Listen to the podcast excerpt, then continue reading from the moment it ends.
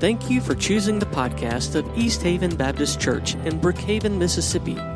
For more information on the ministries of East Haven and to access videos and sermon notes from our services, visit www.easthaven.net. It will be okay. May 18th, 2016. First words I spoke in this pulpit the Sunday after Brother Matt had left and gone to Tupelo. It will be okay. That's how I started the sermon. What a way to start a sermon. It will be okay. Then a little bit later on, I mentioned it's already all right. And whenever we, we were looking at that time, whenever we were in that moment, I know a lot of us were a little confused. A lot of us were, were heartbroken. A lot of us were saying, What's going to happen now? What's going to happen next? And I remember that sermon now you say, wow, you have an incredible memory. I had to go back and look it up. But I went back and I, I looked up the sermon and I, I was teaching from, from the passage or around the passage we're looking at today. I was teaching about Elijah.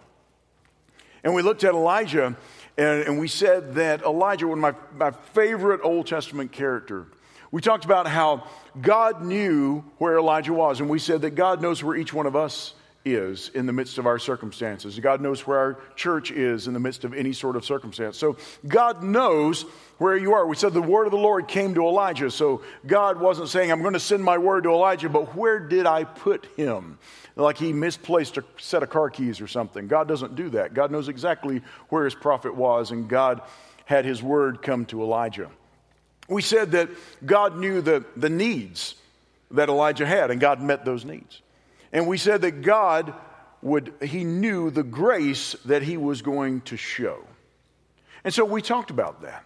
And that's what we looked at there on May 8th, 2016. And now here we are, years later, and here we are, and Rebecca and I are looking at this is our, our last Sunday here in this capacity.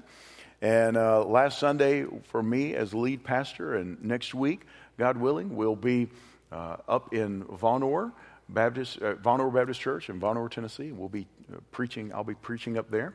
And so uh, we look forward to that, but at the same time, it's very bittersweet. So over the last few weeks, I've been praying and I've been saying, God, what would you have me to, what would you have me to say? I mean, how do you, how do you wrap this up? How do you, how do you tie all of this together? And I thought, after a lot of prayer and, and, just seeking God, I, I really believe that God wants us to go today to the, the end of the story of Elijah. Now, I'm not fancying myself as an Elijah character. That's not what I'm saying. I'm just saying the life of Elijah has been very instrumental in my life and in my ministry to encourage me. And I just hope it encourages you because I want us to go to when Elijah was stepping off the stage and someone else was stepping on the stage. And I, let me go ahead and preemptively say, no, we don't have an announcement today of who the next pastor is going to be or a candidate, okay? So just slow your roll a little bit. That's not what we're doing, all right? God is the only one who knows that. But I want us to look at next today. What's next? What just what's not just not what is just next for East Haven, not what is just next for Vonore, no, but what is next for each of our lives and what do we need to do? Where do what what headspace do we need to be in? What heart space do we need to be in? How are we to be living our lives so that we can see whatever God wants to do next to happen with the most ease and with the most cooperation with us as we cooperating with and surrender to our Heavenly Father. And with that in mind, I want us just to go to the end of the account of Elijah. I want us to flip over to 1 Kings chapter 19. Now, just a quick recap if you look at 1 Kings 17 and read through 17 and 18, what you'll find is that God called Elijah to be this prophet we don't know anything about Elijah's early life. He just appears on the scene. And then God uses Elijah to declare a drought on the land. They had turned to idolatrous practices, and God had made a promise way back in Deuteronomy if you turn toward idols, I will shut up the rain. I will shut up the heavens to show you that I am the one true God, and all these gods you are depending upon and praying to and, and crying out to for help and crying out, for, uh, crying out to for rain they are helpless, they are hopeless, they are worthless whenever you compare them to me, because I'm the one true creator God who sends rain and sends the blessings. And so Elijah proclaims a drought, and there's a drought that goes on. And then Elijah has a showdown on Mount Carmel with the prophets of Baal. And so he, they cry out to, to Baal, trying to cry out, trying to say, God, or, or Baal, send down this lightning, send down this fire from heaven and consume this sacrifice. And no one's listening because Baal is not a real God. And then we have Elijah, he calls out to God, and God answers by fire.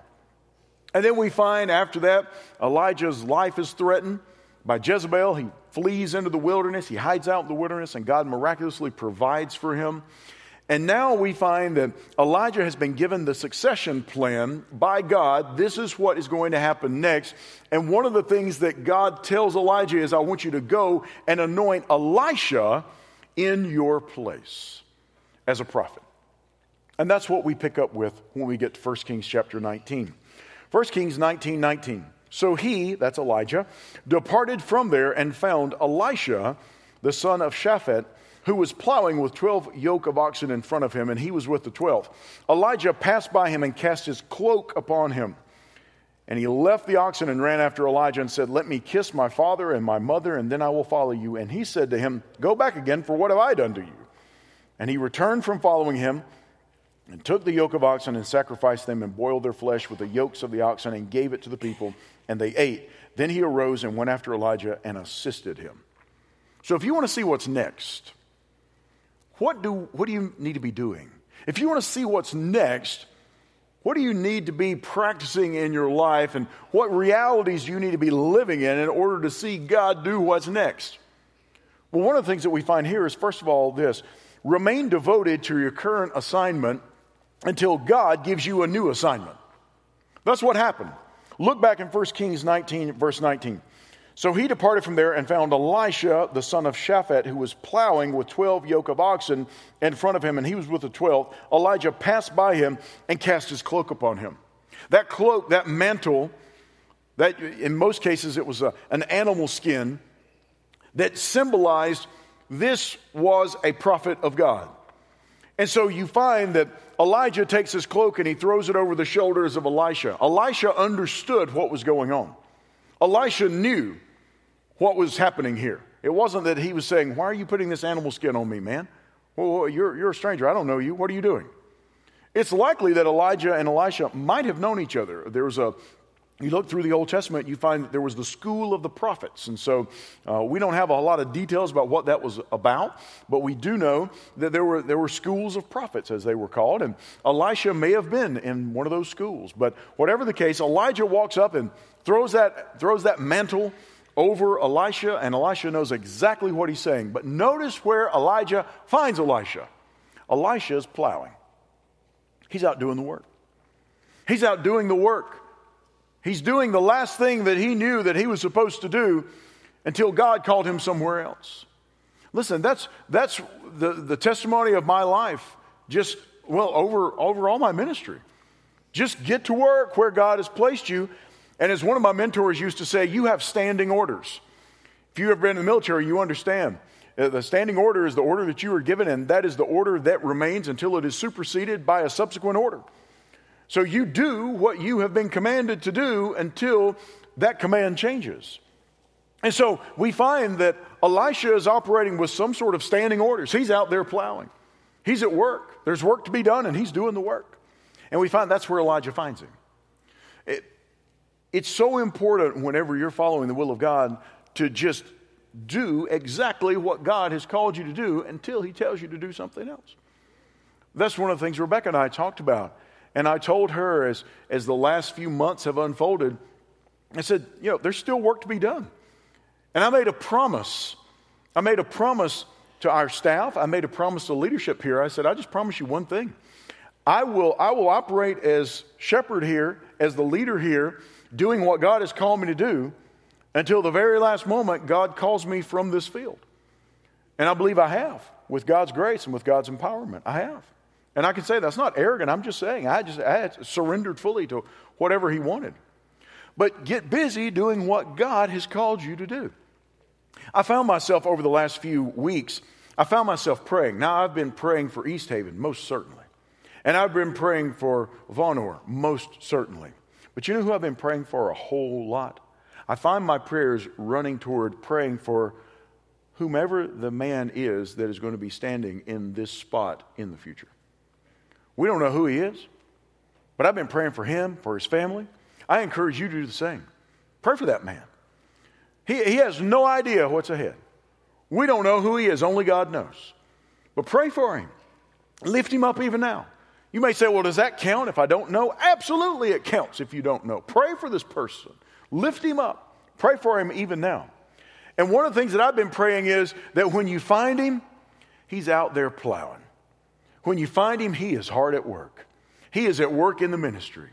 He's doing, he's doing what God has called him to do until God calls him here. He's out there. He's a real person. He's got real struggles. There's a real family. He prays real prayers. He reads God's word. He's got feet set on the ground. He's doing something even right now. Lift him up, pray for him. But not only that, in the meantime, we should be busy, all of us, be busy with what God has called us to do. Be busy doing the work of God. This is what we find Elijah doing. You find this throughout the Bible. Listen to Exodus chapter 3, verse 1. Now Moses was keeping the flock of his father in law Jethro, the priest of Midian, and he led his flock to the west side of the wilderness and came to Horeb, the mountain of God. Moses had fled Egypt, and for 40 years he served as a shepherd for his father in law, and he's just doing the work, taking his sheep out to graze. Can you imagine 40 years working with sheep? Wake up in the morning, count your sheep. Wake up in the morning, take your sheep to get water. Wake up in the morning, lead your sheep to grass. Watch for predators. Have a snack. Have a lunch. Take your sheep back to the sheepfold. Count sheep before you go to bed, literally. then get up the next day and do it all over again. And that's what he's doing, tending the flock. For 40 years, he tends the flock. And then what happens on this particular day? There's a burning bush. God speaks to him, says, I have an assignment for you, Moses. I want you to go to Egypt and be the one by through, by, uh, through which I am going to use your hand to deliver my people. So I pick you, Moses, and you're the one. You're going to go. You're going to do that. Where was Moses? He was doing the work.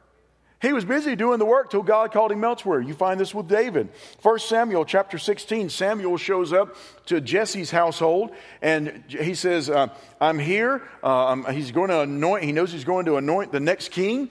And so all of Jesse's sons kind of line up and God says, No, no, no, no, no, no, no. And Samuel's thinking, What is going on? So Samuel says, Well, you got any other sons? And he's like, Yeah, we got one. The runt the little one, the young one, David, he's out with the sheep. That's what he says. 1 Samuel 16 11. Samuel said to Jesse, Are all your sons here? And he said, There remains yet the youngest, but behold, he's keeping the sheep. Can't be him, right? he's busy at work. Why were all these other cats not out there working? I don't know. And Samuel said to Jesse, Send and get him, for we will not sit down until he comes. And we know that David was, was anointed as king. It took a number of years for that to come to pass after Saul, but David was anointed as king. But keep doing what God has called you to do until there's a superseding command that tells you to do something else. What ministry are you involved in? Keep doing that ministry with all your might.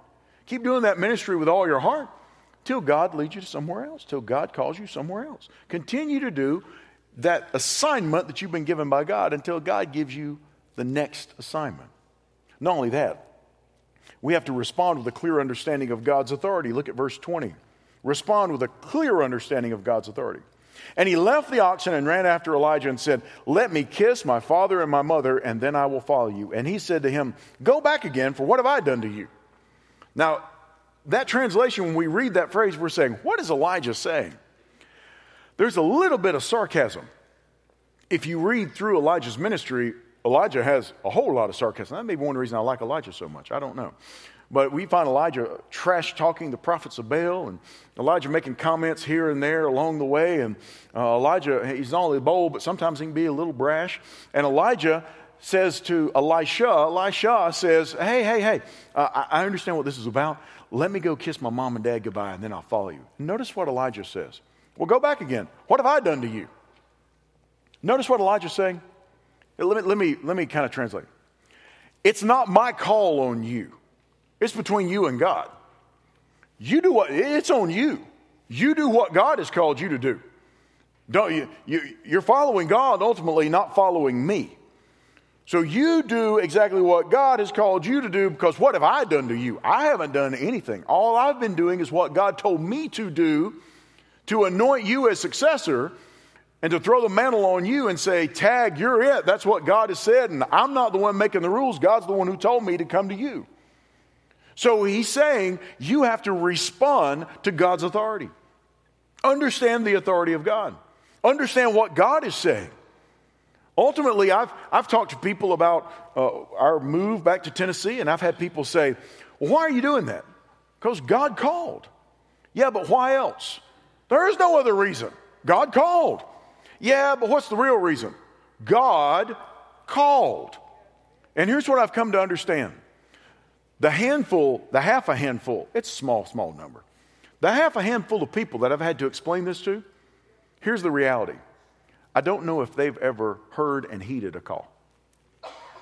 Because if you have, you know. If you haven't, you can't explain it. But if you've heeded, if you've heard the call of God and you've heeded the call of God, you know exactly. You, you don't get an option of, well, eh, do I or don't I? No, the, the question is, am I going to be obedient or disobedient because I know what the call is? So you respond to the authority of God. God has ultimate authority, God rules over all things.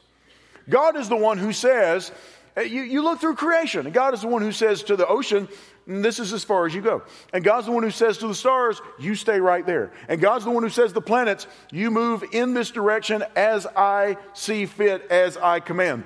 And you look at you look at all the migrations of all these animals, and God said, It's time, it's time, it's time, caribou, to, to migrate there in Lapland. It's time for some great bird migration. It's time for the monarchs, the monarch butterflies to migrate. And God says all of this to all of creation. And then He gets to us and He says, Do this. And we go, No. Something's wrong with that. We have to, it's like all the rest of creation understands the authority of God better than we do. When God's authority is clearly displayed and God's command is clearly known, then we respond to His authority. And we say, Absolutely, God, I'm yours. And, and, by the way, that's true. If you're a follower of Christ, you're not your own. You were bought with a price. Therefore, glorify God with your, with your body because you belong to Him. We belong to Him.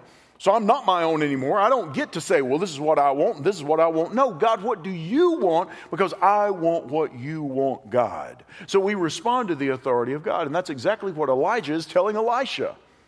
What have I done to you? This is a, this is a God thing. And you respond to Him.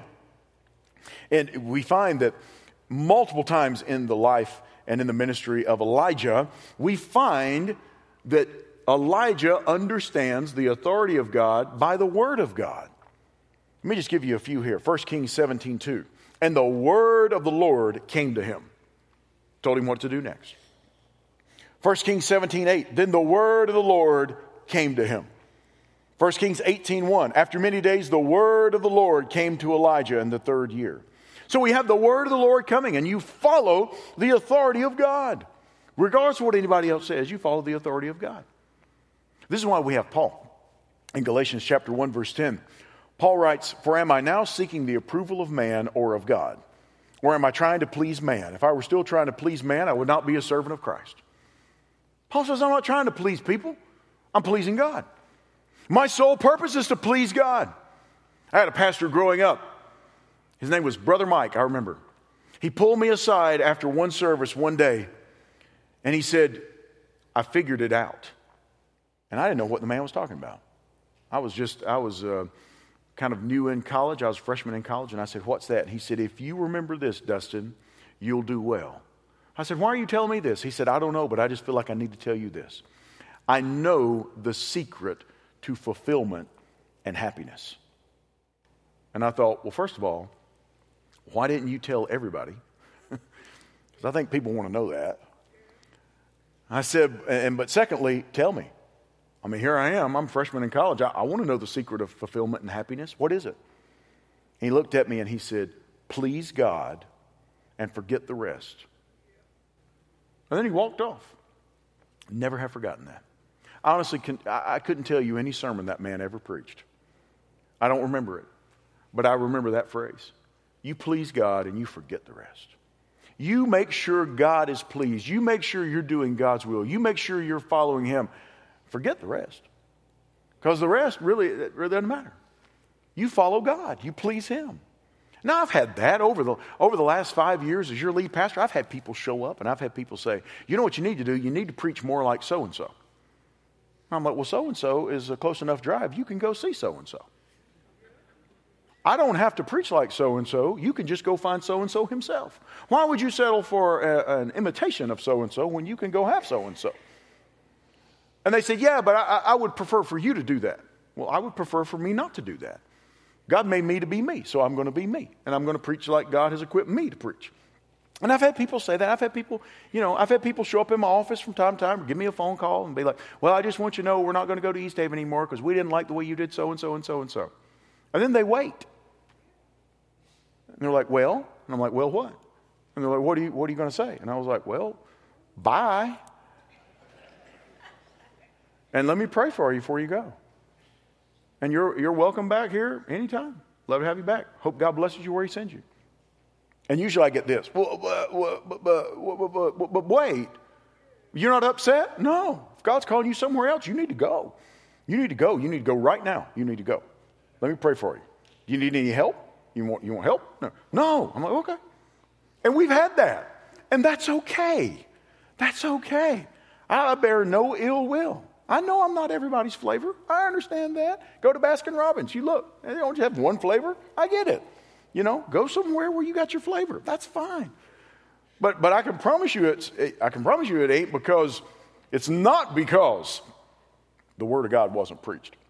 And I can promise you it wasn't because uh, that, that I started going in some sort of theological error. I can promise you that because uh, I have tried to stay as absolutely 110% true to what the Word of God says, even if it ticks some people off.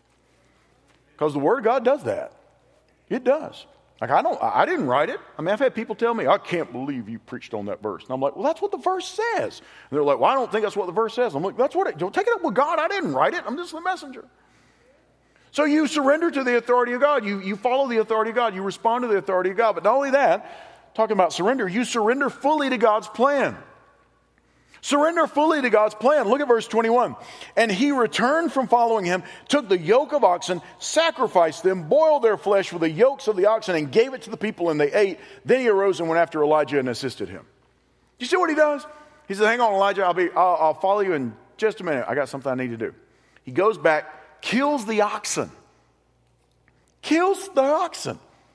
That's like his livelihood. That's what he's been doing kills the oxen, takes all the farm implements, takes the yoke that was over the back of the oxen, takes all that wood, piles it all up, lights a fire, cooks the oxen, has a barbecue, gives it to the people. I mean, that's total surrender. He has nothing to go back to, laid it all out. If you want to see what is next, totally, completely, fully surrender to the will of God. Totally and completely. You say, well, isn't that frightening? Yeah, it's kind of frightening. But that's the idea of faith. When you know it's God, do it. It doesn't do it. Don't wait, do it. Now, wait, make sure you hear from God. Don't just say, Well, I'm just going to go do it. Well, no, you need to hear from God first. Remember, faith, receiving a report, responding in the right way. So if you don't receive a report, don't do it. That's not faith. But if you receive a report, respond. Surrender fully to God, to God's plan. Luke chapter 9, verse 62, the words of Jesus No one who puts his hand to the plow and looks back is fit for the service in the kingdom of God. You can't plow a straight furrow if you're looking back over your shoulder. There's no rearview mirror on a, on a plow of the time. You would look ahead to plow. You wouldn't look back to plow. He says if you put your hand to the plow and then you start looking back over your shoulder, you say you're not fit for the kingdom. And you find here's, here's Elisha. He's taking all of his implements and he's just sacrificing all of them. There's no looking back here. He, is fully and completely surrendered to God's plan. Matthew chapter 4, verse 18, when Jesus calls Andrew and Peter. While walking by the Sea of Galilee, he saw two brothers, Simon, who's called Peter, and Andrew, his brother, casting a net into the sea, for they were fishermen.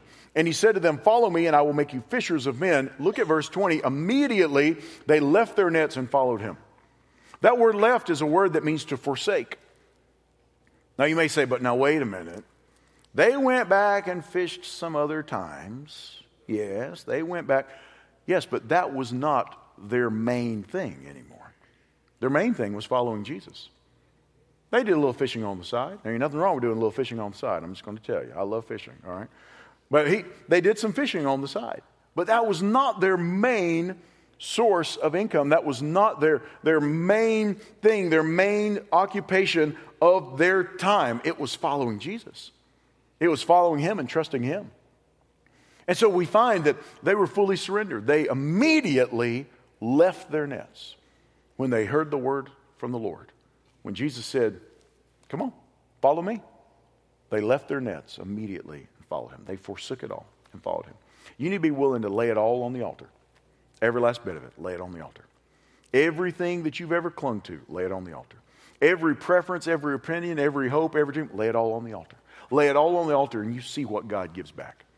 He will bless you beyond imagination if you'll lay it on the altar. You surrender fully to God's plan. And then finally, ask God for the power to accomplish his purposes.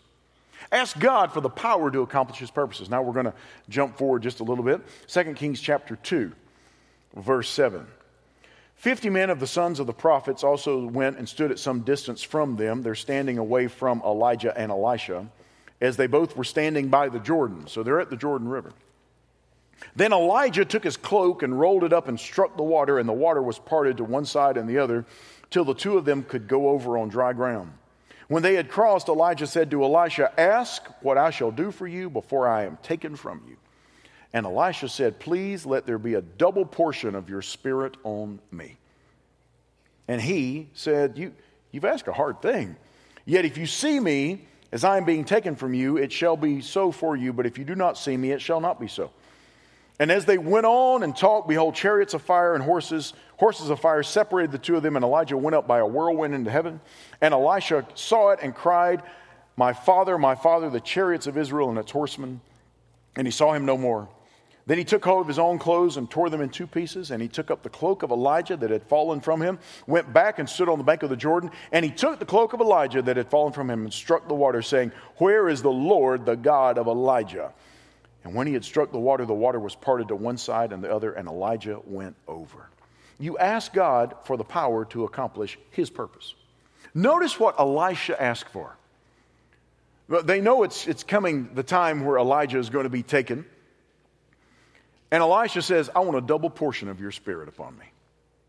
I, I want a double portion of the power that God has given to you. I want a double helping of that on me.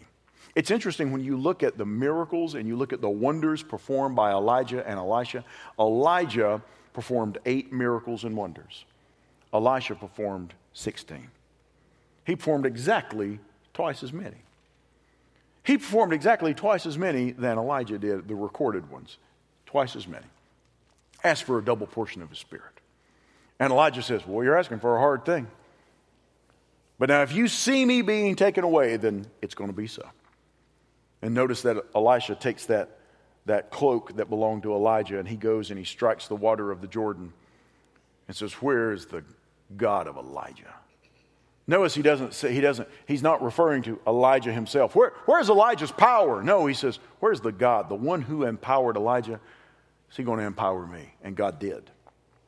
You, you ask God for the power to accomplish his purposes. Ask God for the spiritual power to accomplish his purposes you do realize that we cannot accomplish God's purposes and God's plan by our own power. God's purposes and God's plans are only accomplished by God's power. So we ask God to give us the power to accomplish those things. Uh, I remember um, whenever I was, I was being interviewed for the role of lead pastor here. And I remember Scott Smith asked me, Remember this? We were in the conference room. And if you know Scott, Scott and I, Scott is so close. He's so close a friend. I love him like a brother. I remember Scott looked at me and he leaned in real close and he said, I got one question. Do you have what it takes to lead East Haven into its next season? And I leaned toward him and I held my finger up too and I said, No. And he leaned back and looked at me and I said, But God does have what it takes. And if I am following Him, then I believe God will equip me to do what God wants me to do. But do I have it in and of myself? No. Does God? Absolutely. Scott said, rephrase the question Are you willing to let God use you to do what He has next? And I said, Absolutely. Absolutely. We depend upon God's power to accomplish God's purposes, not our own. Because in and of ourselves, we are wrapped up in ourselves, and in and of ourselves, we're an awfully small package. God has what it takes. You find in Joshua chapter 3, verse 7, a little callback whenever Elijah and Elisha are crossing the Jordan. Joshua chapter 3, verse 7. The Lord said to Joshua, this is as they're crossing over into the promised land, crossing that same Jordan. This day I will begin to exalt you in the sight of all Israel, that they may know that as I was with Moses, so I will be with you. You shall command the priests who bear the ark of the covenant, saying, When you have come to the edge of the water of the Jordan, you shall stand in the Jordan. He says, This is going to be proof to the people, Joshua, that just what I have said, that you are Moses' successor, that's going to be proof because you're going to, the Jordan's going to dry up before you. It's a little callback. This is going to be proof, Elisha, that you've got that double portion if you see me taken away. And then Elisha crosses back over the Jordan on dry ground just as they crossed over before. So you find him relying upon the power of God. You find this all throughout the Bible. Ephesians chapter 6, verse 10. Finally, be strong in the Lord and in the strength of his might. It doesn't say be strong in and of yourself and then add on God's power. No, be strong in the Lord and in the strength of his might. 2 Timothy 2 1. You then, my child, be strengthened by the grace that is in Christ Jesus. So you depend upon his power. This is why Paul can write that beautiful, beautiful verse, one of my favorite verses. And I know some pastors say that. They say that about every verse. I love every verse, but there are certain verses that just really resonate. This is one of them. Galatians 2:20. I have been crucified with Christ. It is no longer I who live, but Christ who lives in me. And the life I now live in the flesh, I live by faith in the Son of God who loved me and gave himself for me. Paul understands that all the power that he has, all of the everything that he has, the wisdom that he has, the ability that he has, it comes from God alone. It's God, it's Jesus empowering him to do that will. Can I tell you what I've been praying? Now, I'm not, I'm not setting myself up some sort of Elijah character. That's not what I'm saying. But I will say from this text, you know one thing I've been praying for East Haven? God, I pray that the next season sees twice as much, a double portion of your spirit at work, triple portion, quadruple portion of your spirit at work in this place. My prayer is that, that God's going to do something in this place because He is not done. He is not done. Um, there was a prayer night some of you know this. There was a prayer night that we had here at this church. We had here at East Haven one Sunday night. It was fairly early on in my lead pastorate here. And it was right over there, right over here on these steps, that I came up from the front row and I had my Bible and I got right here on these steps and I got down and I prayed because I knew God was saying something. And as I was reading God's word, and as I was praying, it was as though God said, You're not going to do ministry the same way ever again. I want you to rely upon me in a way that you've never relied upon me. I want you to depend upon me in a way you've never depended upon me. I want you to surrender fully to me every single aspect of your life. I want you to surrender it to me fully and completely. And I'm there thinking, why haven't I done that? Let me just tell you when you start surrendering things, you find out how much you have left to surrender. And then when you surrender that, you find stuff that you didn't surrender that was hidden by that stuff. And you start finding layer after layer after layer of stuff to just surrender fully to God. And so, right there at those steps, I can honestly say, my ministry changed right there at those steps. Some of you actually came up to me in the hallways and you said, Something's different about the way you're preaching. Something's different about the way that you're leading. What's gotten into you? Did you go to a conference or something? I said, No. I said, Really, there's something different? Something is really, really different. I went, Oh, well, must be God. I knew exactly what it was.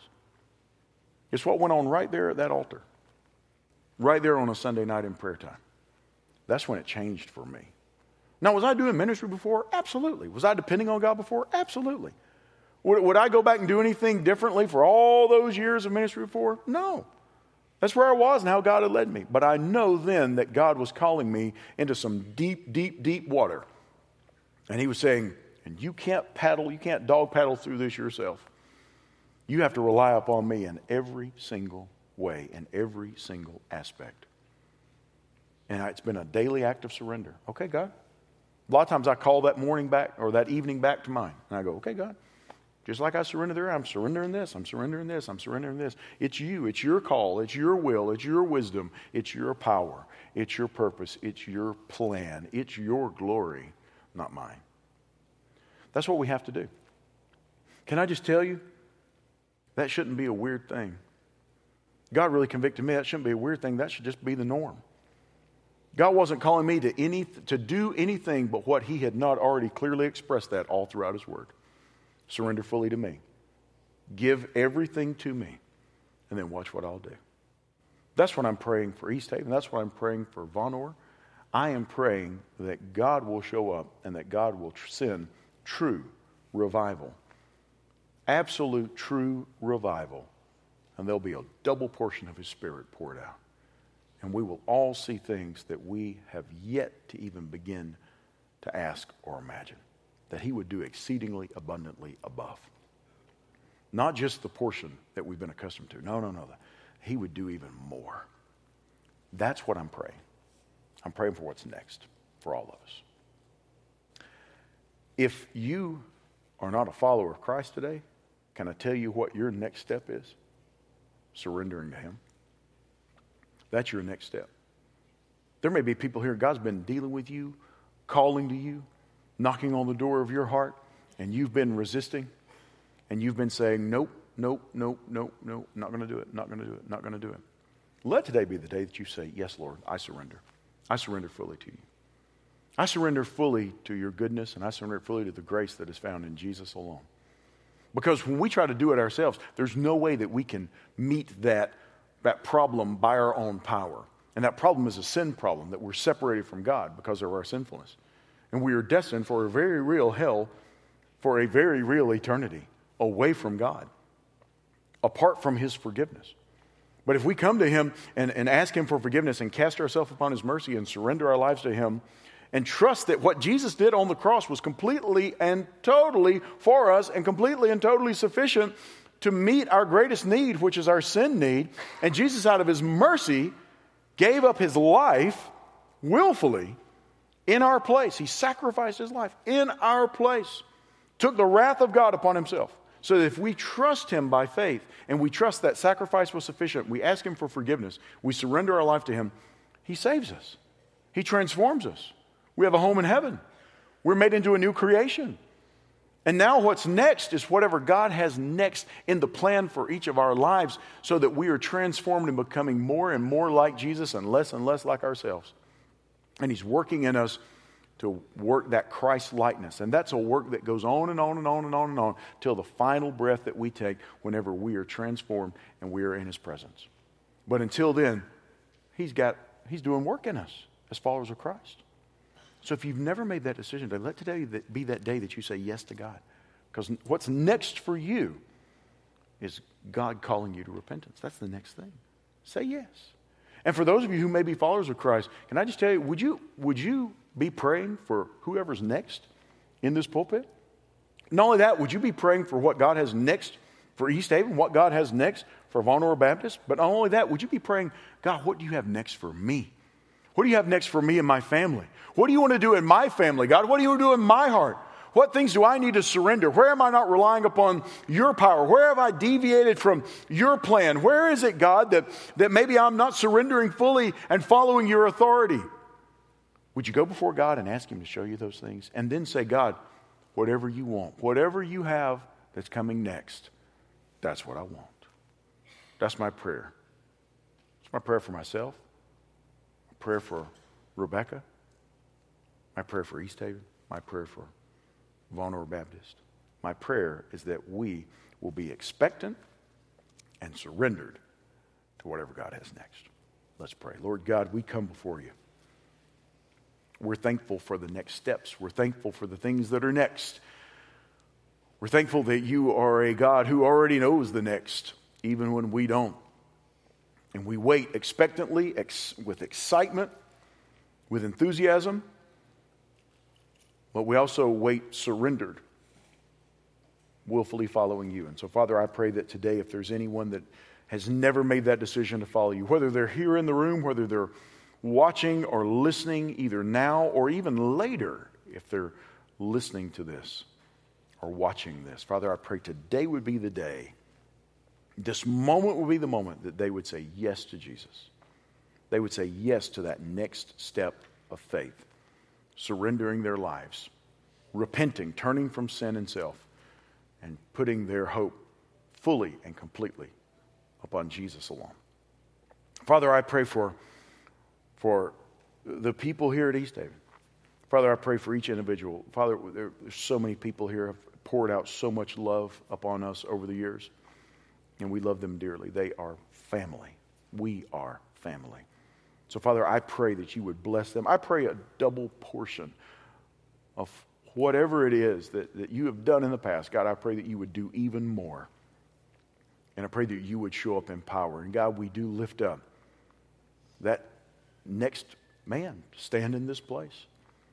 God, again, you know exactly who it is.